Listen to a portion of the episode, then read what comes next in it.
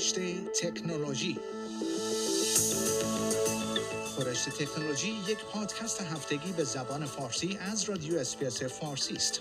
پادکستی که در آن از گجت ها یا ابزار تکنولوژیکی جدید گرفته تا نوآوری های جدید در جهان فناوری و یا حتی ویدیوها و اخبار داغ در شبکه های اجتماعی می‌پردازیم.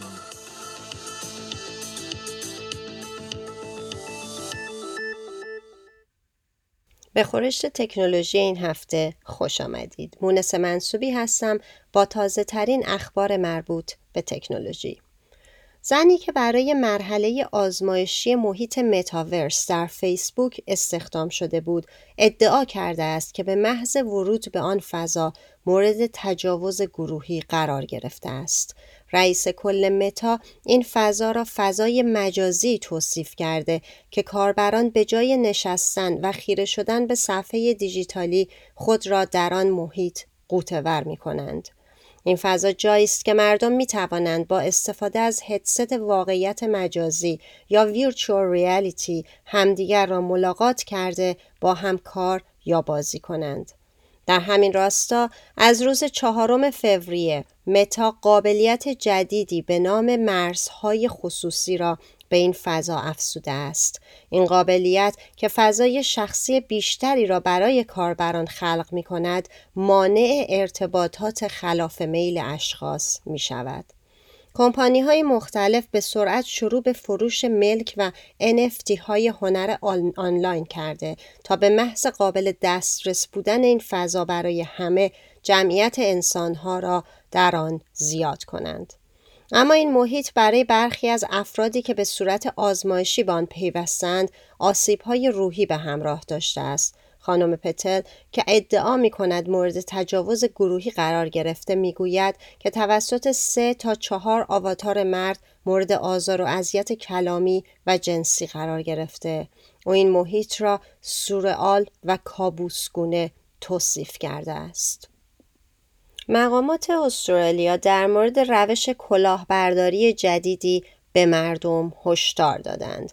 در واقع افرادی که در رمز ارز یا cryptocurrency سرمایه گذاری کردند به تازگی text message هایی دریافت کردند که به ظاهر از طرف اداره مالیات استرالیا بوده و افراد را به فرار مالیاتی رمز ارز متهم کرده و خواسته تا اطلاعاتی درباره کیف پول آنلاین خود ارائه دهند.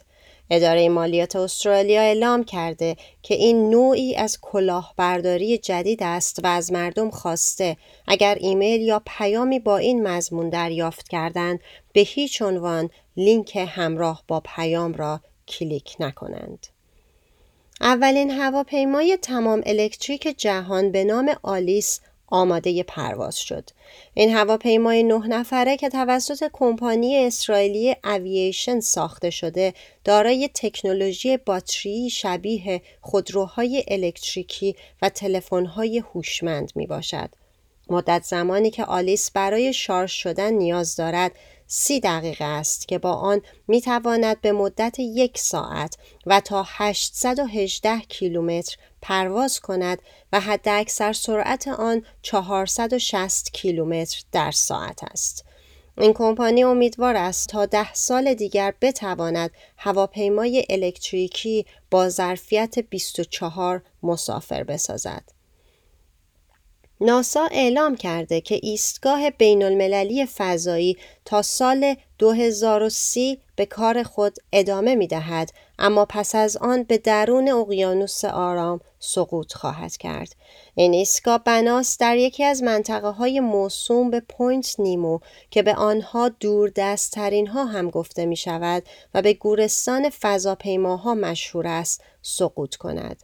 این ایستگاه فضایی که به صورت مشترک توسط چند سازمان فضایی اداره می شود از سال 1998 در مدار بوده و از سال 2000 به بعد نیز همیشه سرنشین داشته و در آزمایشگاهش تا کنون بیش از 3000 پژوهش انجام شده است.